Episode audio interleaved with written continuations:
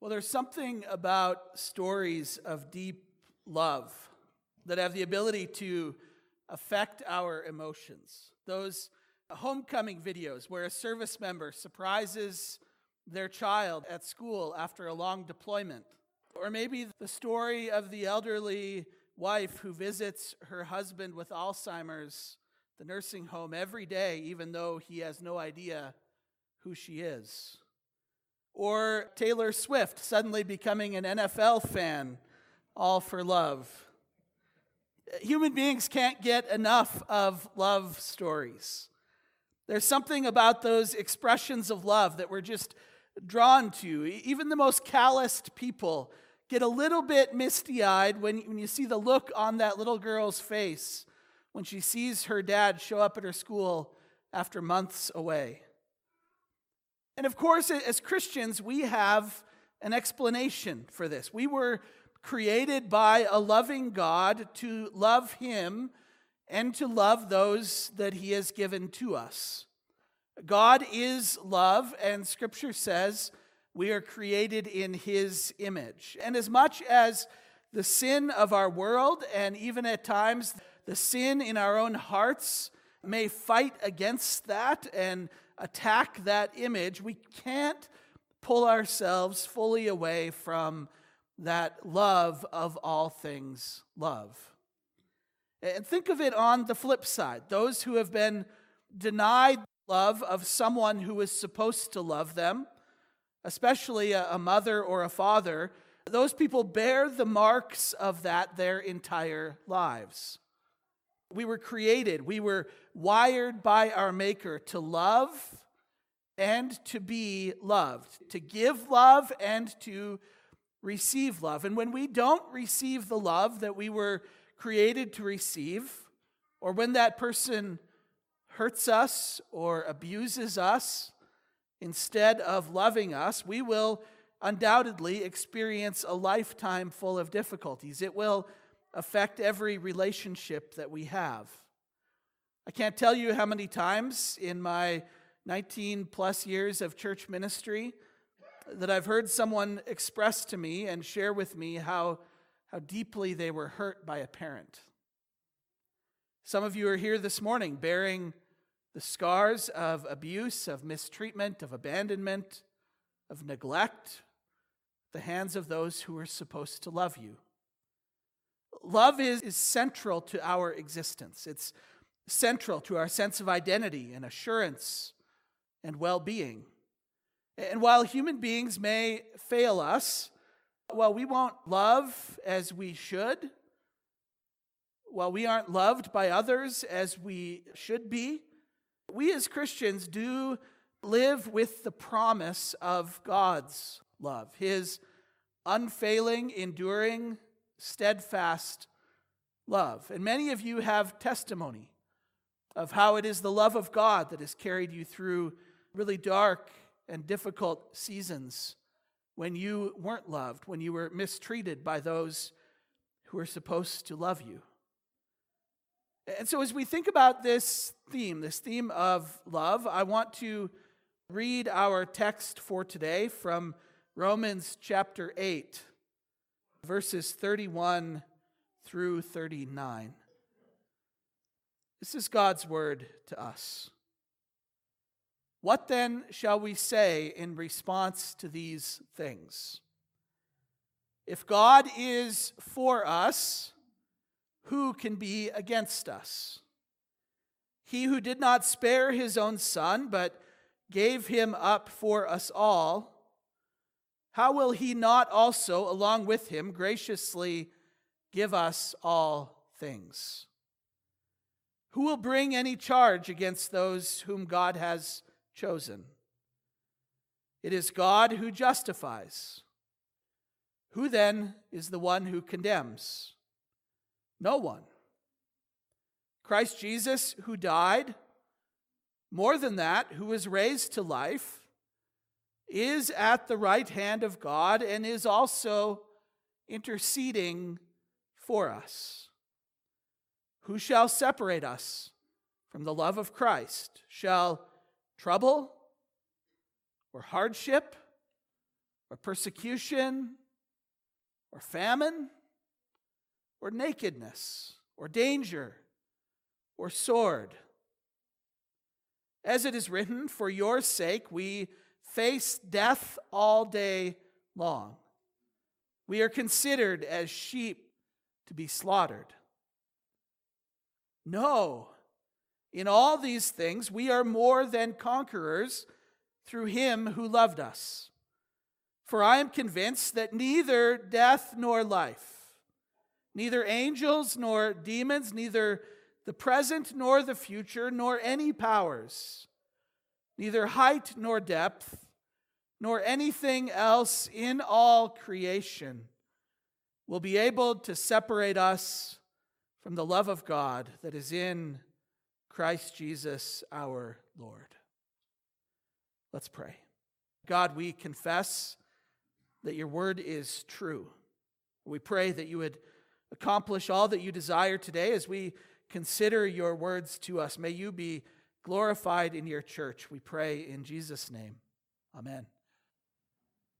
Well, as you know, tomorrow begins a new year, and I was considering some weeks ago what I wanted to share this morning on this final Sunday in 2023. I found myself drawn to a passage from Romans chapter 8, a passage in which we find bundled together some incredible gospel promises upon which we are to live and build our lives. And so, as we reflect back on the Christmas season, as we look forward to the new year that is in front of us, I, I want to share three reasons that Jesus came to earth. Three reasons that we find in our text that give us uh, hope and assurance for another year. And so the first reason that Jesus came is this Jesus came to prove that God is for us. Verse 31 of our text says this What then shall we say in response to these things? If God is for us, who can be against us? As good students of God's word, it should cause all of us to wonder what things is Paul writing about? What are these things that he mentions? In other words, what's the context here in Romans that gives rise to these gospel declarations that we find in our text? We might go back to the immediate context. Paul has, has just been talking about suffering. In verse 18, he says, I consider that our present sufferings are not worth comparing with the glory that will be revealed in us. And he goes on to make clear that God's promises to redeem and restore his creation make our current sufferings, make the things that we encounter in this life and for today tolerable because we know that there is something infinitely better on the way. He goes on to say that God is at work in all things, working for the good of those who love him.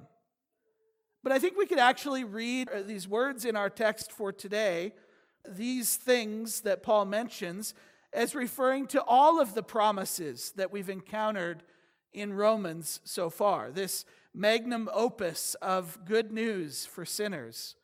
I want to just sort of fly over a handful of the incredible promises that Paul has shared leading up to our text for today. We'll start in Romans chapter 1, verse 16. Paul says, The gospel is the power of God brings salvation to everyone who believes. Romans chapter 3, he says, A person is justified by faith apart from works of the law.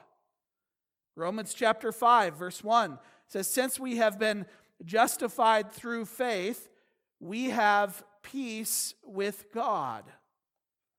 Romans chapter 5, verse 8 says, God demonstrates his own love for us in this, that while we were still sinners, Christ died for us. Romans chapter 5, verse 18 says, One righteous act resulted in justification, and life for all people. In other words, we were all made right before God through faith by one righteous act. Or Romans chapter 8, verse 1, the verse that begins our present chapter, says, Therefore, there is now no condemnation for those who are in Christ Jesus. And so we arrive at our text for today, and, and the question that is posed to us is this when we consider all of these things, when we look at all of these promises for sinners like us, what shall we say in response to these things? And Paul says, if God is for us, who can be against us? Paul said, just sort of assumes, based on all of these things I've just said, God must be for us, not against us. Think for a moment about what you see behind me on the wall. Why is the cross so central in the life of the church? Why is the focal point of our sanctuary a cross? Why do we have a cross when you walk in, a cross above the carport, a cross when you pull into the parking lot, a cross on the pulpit in front of me? Because it is at the cross that God gave up his son for us all. It is at the cross that we discover that God isn't against us, that he is for us. It's proven on the cross. How many of us spent much of our lives with the assumption that God is against us? God is for us. It's proven for us at the cross.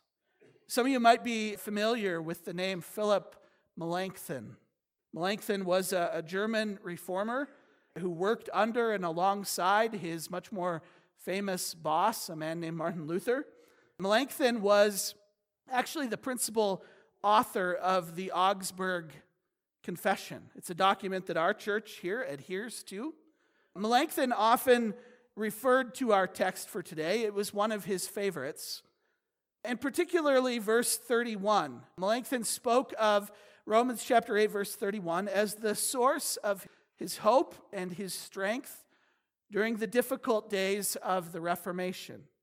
The story is told that as Philip Melanchthon lay dying, his pastor came to visit him and began reading from Romans chapter 8. And when his pastor read verse 31 If God is for us, who can be against us? Philip stopped him and he said, Read it again. And then he said, Read it again and again. If God is for us, who can be against us? These gospel words are unsurpassed in the hope that they bring to sinners. Th- think about the implications of that promise that God isn't against us, that He is, uh, is for us. If God is for me, what do I have to fear? If God is for me, I lack nothing. If God is for me, I can rest. If God is for me, I will never be alone. If God is for me, I am free from the cares of this world. If God is for me, my eternity is assured. Now, we want to be careful that we don't hear words like this in an, in an egocentric way. The promise that in Christ God is for us doesn't mean that everything is about us. Don't conflate those two ideas. Don't mix up those two thoughts. To believe that everything is about you is self idolatry. And actually, it's terrible news because I'm pretty sure that you would make a lousy God. So would I. God isn't, everything in this world, and especially God, isn't about you, but God has promised, He has declared that He is for you. He's not against you. And in those words, we find the greatest encouragement and assurance that we could ever hope for. Uh, second, I want to share with you this morning that Jesus came to bring an end to condemnation for all who believe. I just read for you a few minutes ago the words of Romans chapter 8, verse 1. It says, Therefore, there is now no condemnation for those who are in Christ Jesus. But, but in our text for today, Paul takes that statement and he fleshes it out a little bit. In verses 33 and 34, he says, Who will bring any charge against those whom God has chosen? It is God who justifies, who makes us right in his sight. Who then is the one who condemns? No one. Christ Jesus, who died, more than that, who was raised to life, is at the right hand of God and is also interceding for us. Who brings an accusation? Paul asks this sort of hypothetical question who, who could possibly bring an accusation against one whom God has chosen? Who could bring a charge against God's people? Who can condemn those who are in Christ? And the answer, of course, is no one. Why? Because Christ died for you. Christ was raised to life and is presently, today, in this moment, sitting at the right hand of God the Father Almighty, interceding on our behalf. In case you don't believe Paul, Jesus said this exact same thing in John chapter 3. Verse, a couple verses that most of us know well.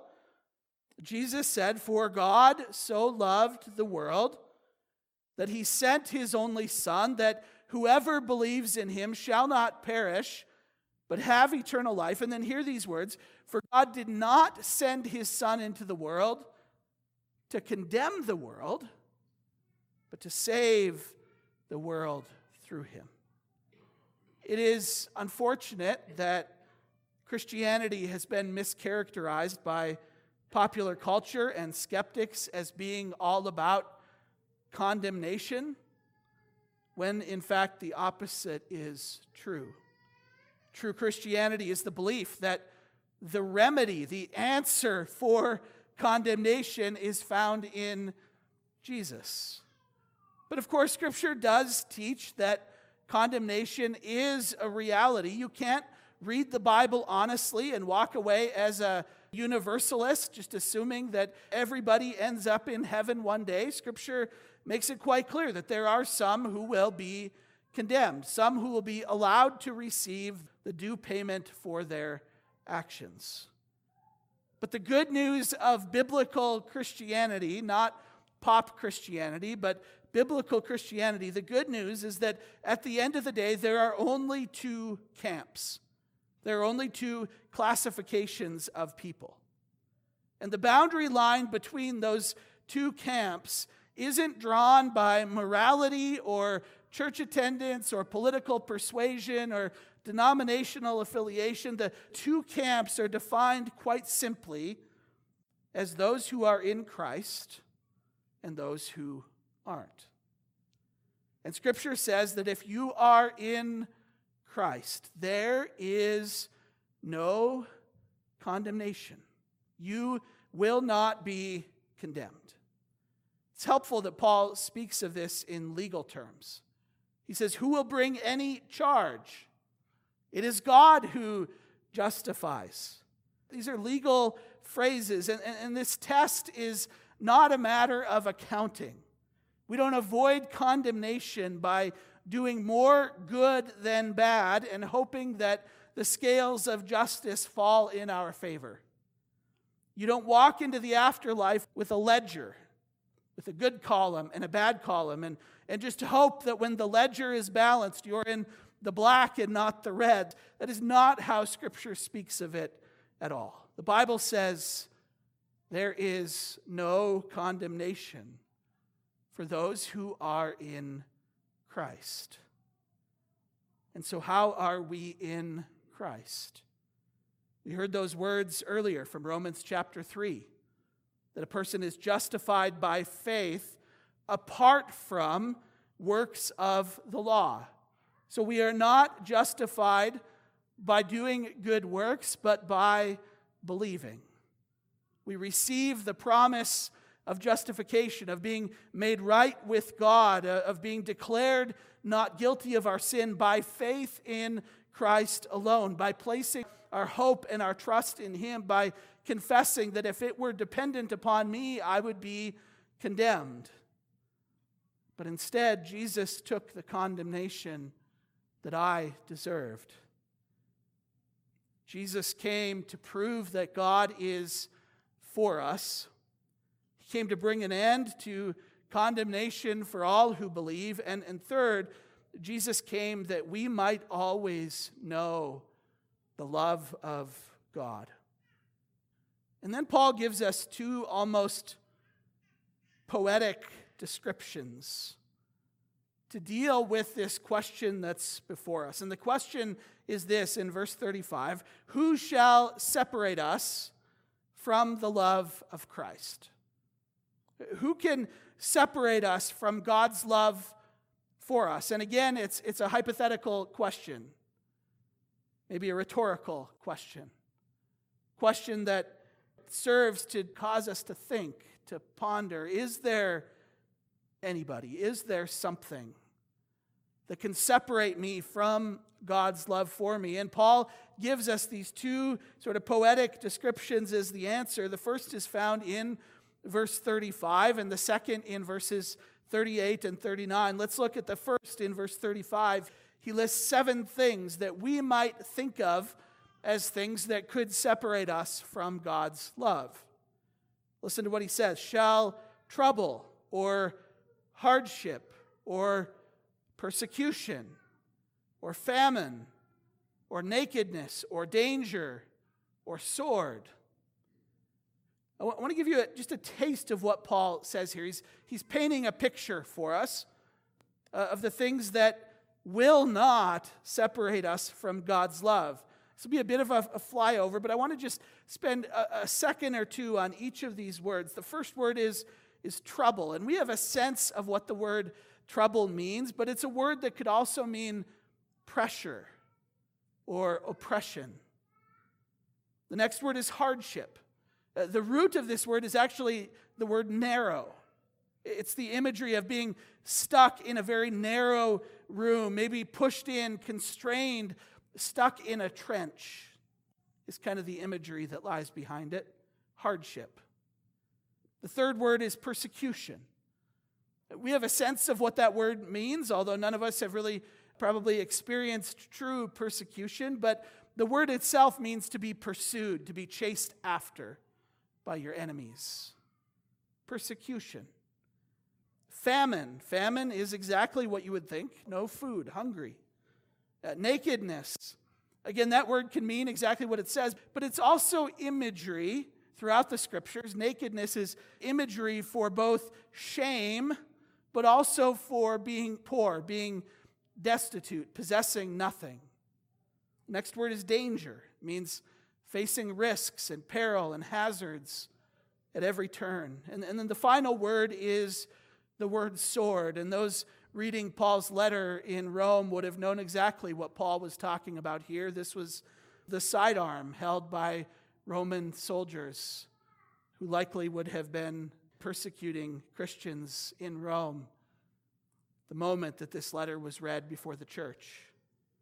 And so the question before us is what will separate us from the love of Christ? Will any of these things that Paul has just mentioned separate us from God's love? But before he answers the question, he quotes Psalm 44. And this is helpful. Listen to these words that he quotes from the psalm For your sake, we face death all day long. We are considered as sheep to be slaughtered. And it's only after he quotes that psalm that we find the answer to the previous question. He says, No. None of those things will separate you from the love of Christ. In all these things, he says, we are more than conquerors through him who loved us. Or we might think of it like this Because of God's love for us, these things are conquered, are defeated. They don't separate us from God's love. God's love conquers them. God's love is victorious, even over trouble, hardship, persecution, famine, nakedness, danger, even over the executioner. We aren't to hear this verse as it's often quoted in a prideful way. It's not as if we are the ones who conquer, like it is by our strength that we overcome these things. No, these words should point our eyes to the conquering king, to the one who has already overcome these things, who has overcome the world, to the one who loves us in a way that transcends all. And, and, we also don't hear these words, and we have to guard against hearing these words as sort of a theology of glory, as if God exists to make us happy and wealthy and healthy and free from trials. So often when you hear when you hear it quoted that we are more than conquerors, it doesn't follow, it's not, it's not quoted as following this quotation from the Psalms about us facing death and dying every day. It's just sort of left to hang on its own. We, we, can't, we can't do that. We have to hear Paul's words about us conquering in light of what he's just said. The reality that we and, and Christians from the beginning have always expected to suffer. But that suffering isn't a sign that God doesn't love us. Suffering is not a sign that God does not love us. This is one of the most common objections to the Christian faith. How could a, how could a good and loving God allow this much suffering? And, and I think if we're honest, we've all wrestled with that question from time to time. The reality, uh, that, that understanding is where uh, where we begin to recognize that we are mere mortals. We don't see the whole picture. We can't see through the challenges of today to get a sense of how everything resolves in the end. God, God's love is not diminished by suffering. In fact, as we were reminded on Christmas Eve, God's love comes into the midst of our suffering and is present with us. And I think actually most of us could tell stories of how it was suffering that opened our eyes to the love of God. Paul doubles down on this in verse 38. He says, For I am convinced that neither death nor life, neither angels nor demons, neither the present nor the future, nor any powers, neither height nor depth, nor anything else in all creation will be able to separate us from the love of God that is in Christ Jesus our Lord. Think about that list. Neither death nor life. God's love for us transcends life and death. This is so difficult for us to understand because we can't really comprehend anything beyond this material world. Uh, but God says that death itself has no power to separate us from His love for us. Neither angels nor demons, the, the spiritual powers and forces that are at play in our world, good and, and evil, nothing can separate us from God's love. He then says, neither the present nor the future. What's he saying here? God's love is not bound by time. He, he loved you before you were created, and He will love you after you die. God's love for you is eternal. It's not impacted, it's not affected by time. Your, your human love, your affection may ebb and flow as time goes on. It may intensify or it may diminish. Not so with God. He always remains. He is the measuring stick, He is the plumb line, He is the, the true north, and he never changes, and so his love never changes. The, the regret of your past, the, the unknown of your future cannot separate you from God's love for you. He says, nor any powers. There are no forces, no entities, no rulers, no governments, no kings, no strongholds that can separate us from God's love. Remember, these were people who were watching the government kill their brothers and sisters in Christ in front of them. There are no powers can separate us from God's love. That was Paul's testimony. He says, neither height nor depth. This is a, a word picture to get us to, to think of the highest heights and the, the lowest lows from the mountaintop to the deepest ocean trench. Nothing, no space can separate us from God's love. And then he crescendos with this phrase, nor anything else in all creation.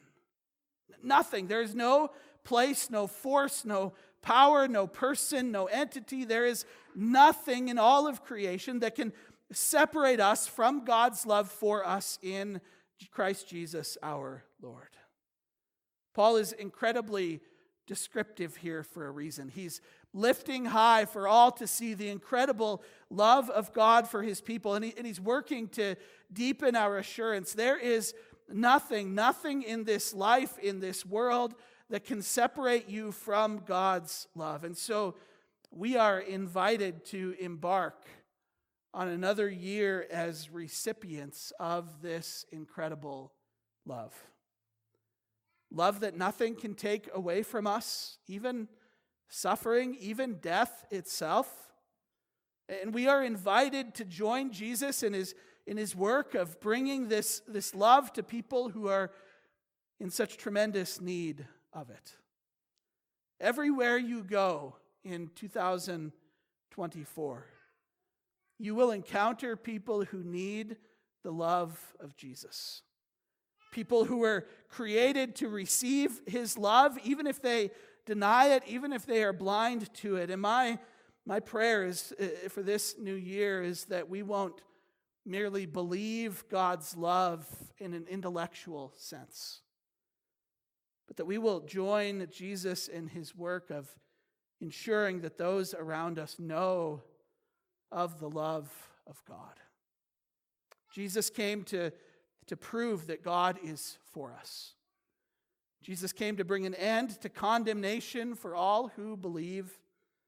And Jesus came that we might always know the love of God. And now we are invited to take his love with us today to share it in word and in deed with those that He has placed in our lives. And so may this be a blessed year as we join Jesus in the work that He is doing, making His love known wherever He has placed us, wherever He calls us to go. Let's pray. Uh, God, we confess that we tend to have a low view of love, a very human view of love, a very self centered perspective on love. So, so we're grateful for these words that call us to repentance and then uh, to begin to grasp your love, the depth of your love, the love that we only ever truly see as we look to you and to what you have done for us. Uh, we thank you that you have proven your love for us in Christ. We thank you that there is no condemnation for all who believe. We thank you that Jesus came that we might always know of your great love. So, Lord, as we reflect on your word, we do repent because we have not loved you with our whole heart, soul, mind, and strength. That we haven't loved our neighbor as you have taught us. We agree with your word that we are sinners in need of your mercy. We believe that Jesus is your answer for our sin, and, and so we cling to those words that there is now no condemnation for those who are in Christ, that nothing can separate us from your love. May those words take root in our hearts this week. We pray in Jesus' name. Amen.